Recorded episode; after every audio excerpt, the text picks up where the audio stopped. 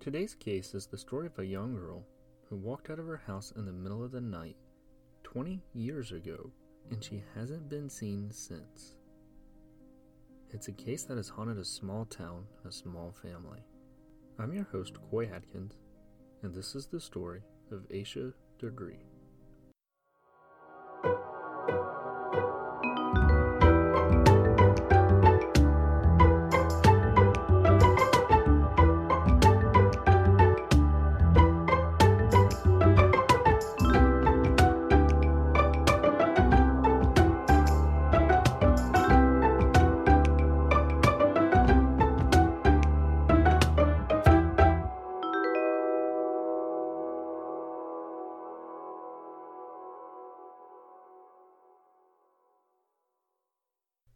Shelby, North Carolina is a small town in Cleveland County, and it's not too far from Charlotte, North Carolina. It's a town of only about twenty-one square miles and twenty thousand people living there. And it seems like the perfect place to raise a family, which is exactly what Harold and Aquilla Degree thought.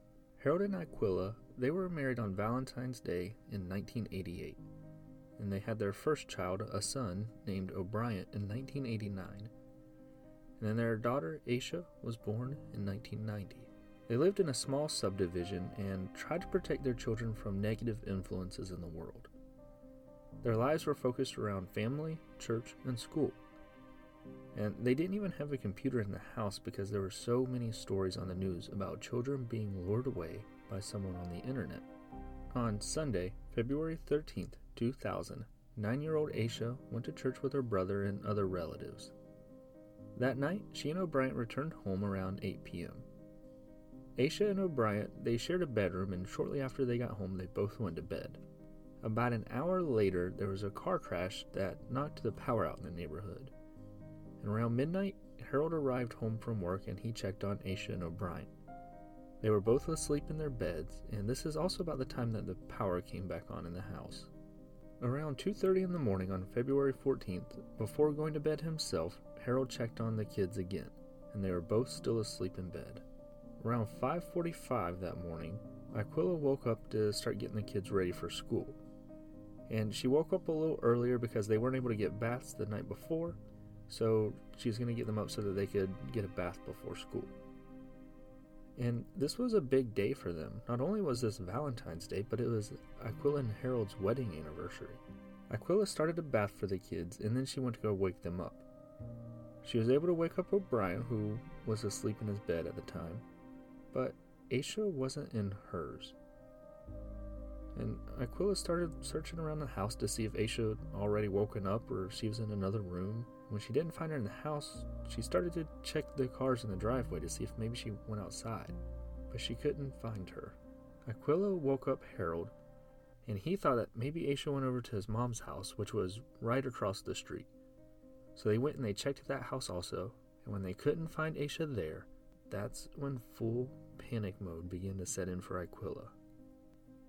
By six forty a.m., the first cops arrived on scene.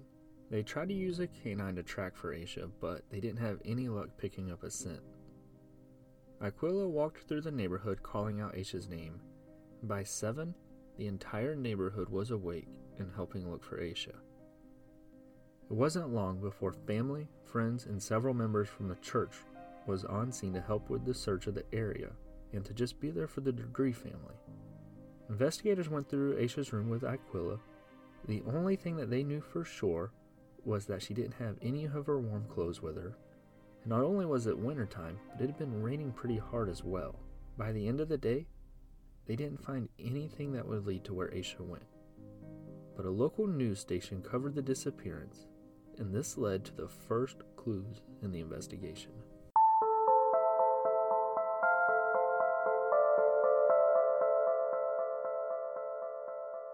Over the last few years, I've been writing a fictional book called One Moment, and it's now available on Amazon. It's based in Saint Augustine, Florida, and it tells the story of Micah and Sarah. After spending six years in the Army, Micah returned to his hometown. Returning home was never part of his plan, but after the physical, emotional, and mental stress from war, home was the best place for him. Sarah is beginning to put her life back together after escaping an abusive marriage. At twenty-four years old, she's a nine one one dispatcher living in Saint Augustine. While she is starting to heal, she crosses paths with Micah. Immediately, there is an undeniable connection between the two of them, and they know that they were put in each other's lives for a reason. When Sarah's jealous and abusive ex-husband finds out about the new relationship, he has to get involved himself. While this puts a strain on Sarah and Micah's relationship, dark secrets begin to come out, and they learn that maybe you never truly know someone, and sometimes the best and the worst things in life can all be traced back to one moment. One Moment's available now on Amazon. It's nine ninety-nine for a paperback copy and two ninety-nine for an ebook. The Amazon link is in the show notes, and if you read it, I really hope you enjoy it, and please let me know what you think of it.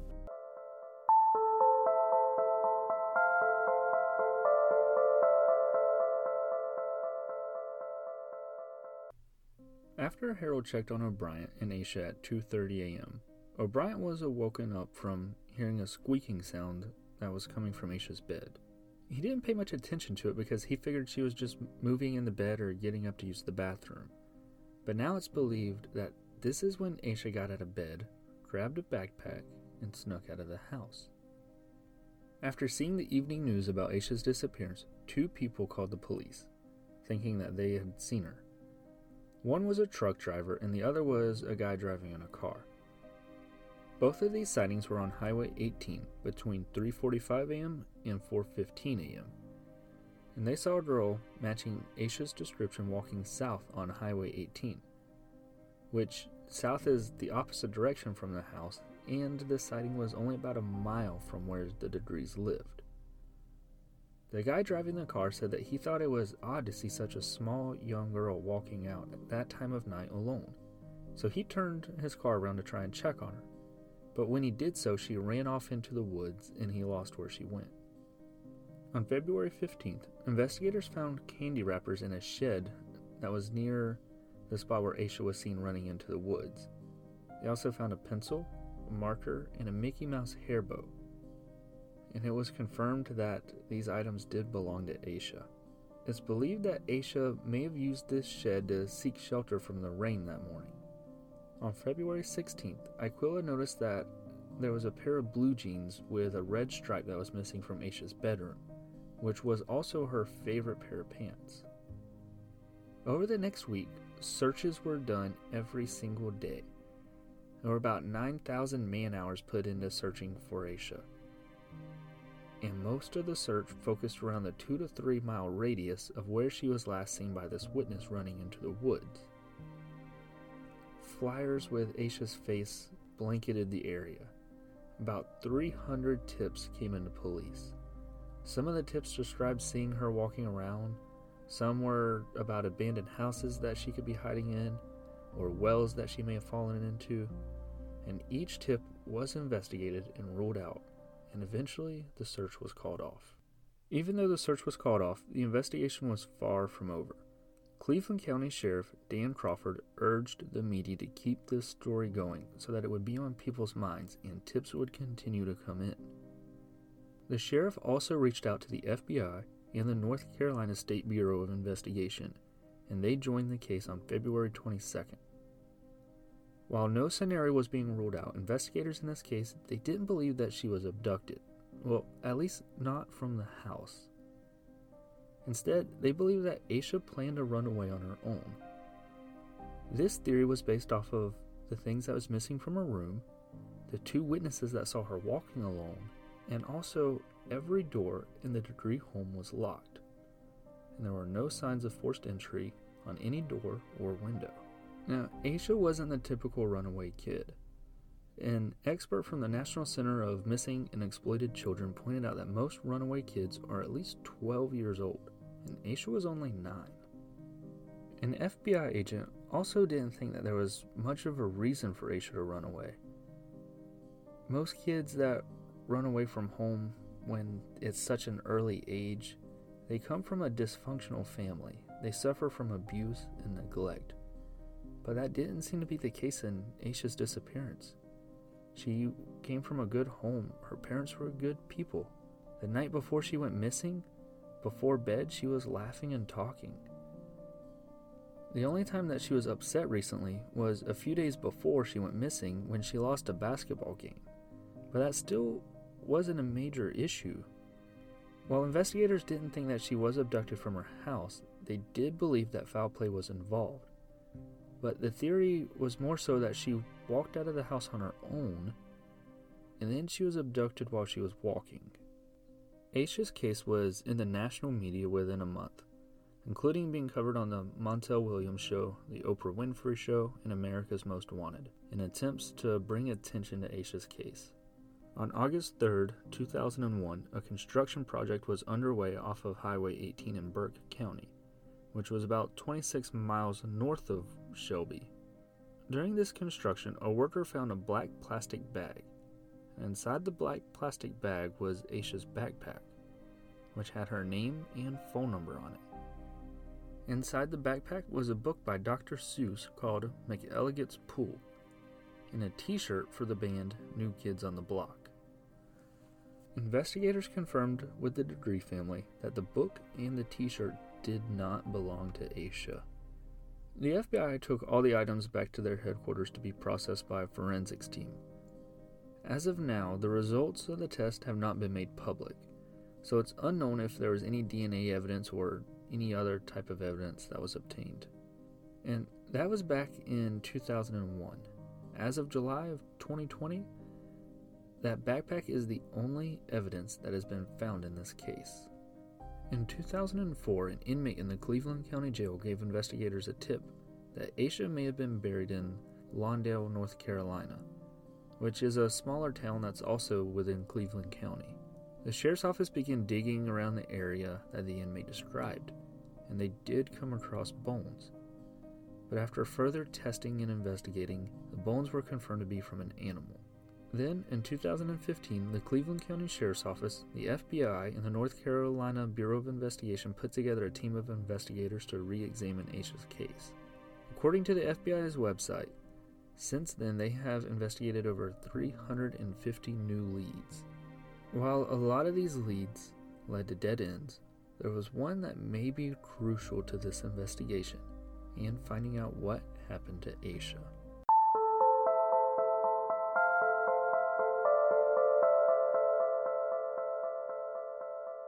Alright, so I'm comfortable saying that coffee is an addiction to me. Most days, I at least have two cups. Recently, I've been trying several different brands and flavors, and I came across Barney's Coffee and Tea Company.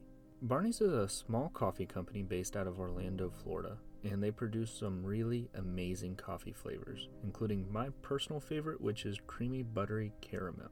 If you'd like to try some coffee from Barney's, you can order it through Amazon, and the Amazon link is in the show notes. And just a heads up, it is an affiliate link, which means that I may receive a small commission from Amazon if you purchase anything, but it is no extra cost to you, and the money would go to helping out this show, and on top of that, you get some really amazing tasting coffee. Now, back to the show.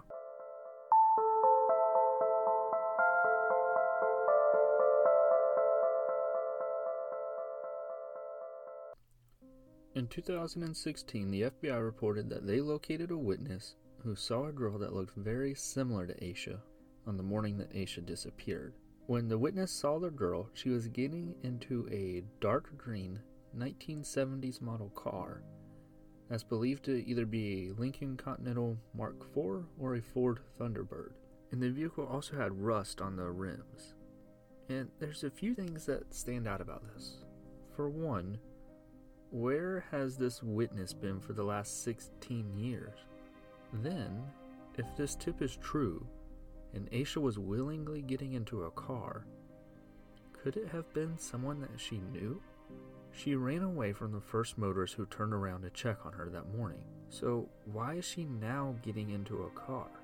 While this case has baffled investigators, family members, and the small community of Shelby for twenty years, Aquilla isn't giving up hope on her daughter. Aquilla and Harold believe that Aisha could still be alive, and that's very much a possibility, as we've seen in recent years, most notably in the Ariel Castro case. Sometimes people can be abducted and held for years before they're able to escape or be rescued. While holding on to hope, Aquilla and Harold still live in the same house and as long as Aisha is missing, they will never move, just in case Aisha is able to return home one day. There's currently a forty-five thousand dollars reward for any information that could lead to the arrest and conviction of anyone involved in Aisha's disappearance. The F B I is encouraging anyone with any information, no matter how big or small, to speak with them. And you can submit a tip through the F B I website, which is linked in the show notes. And this brings us to a conclusion of this episode. Thank you for listening to this episode of Crime Nerds. Be sure to follow us on Instagram and Facebook at Crime Nerds Podcast.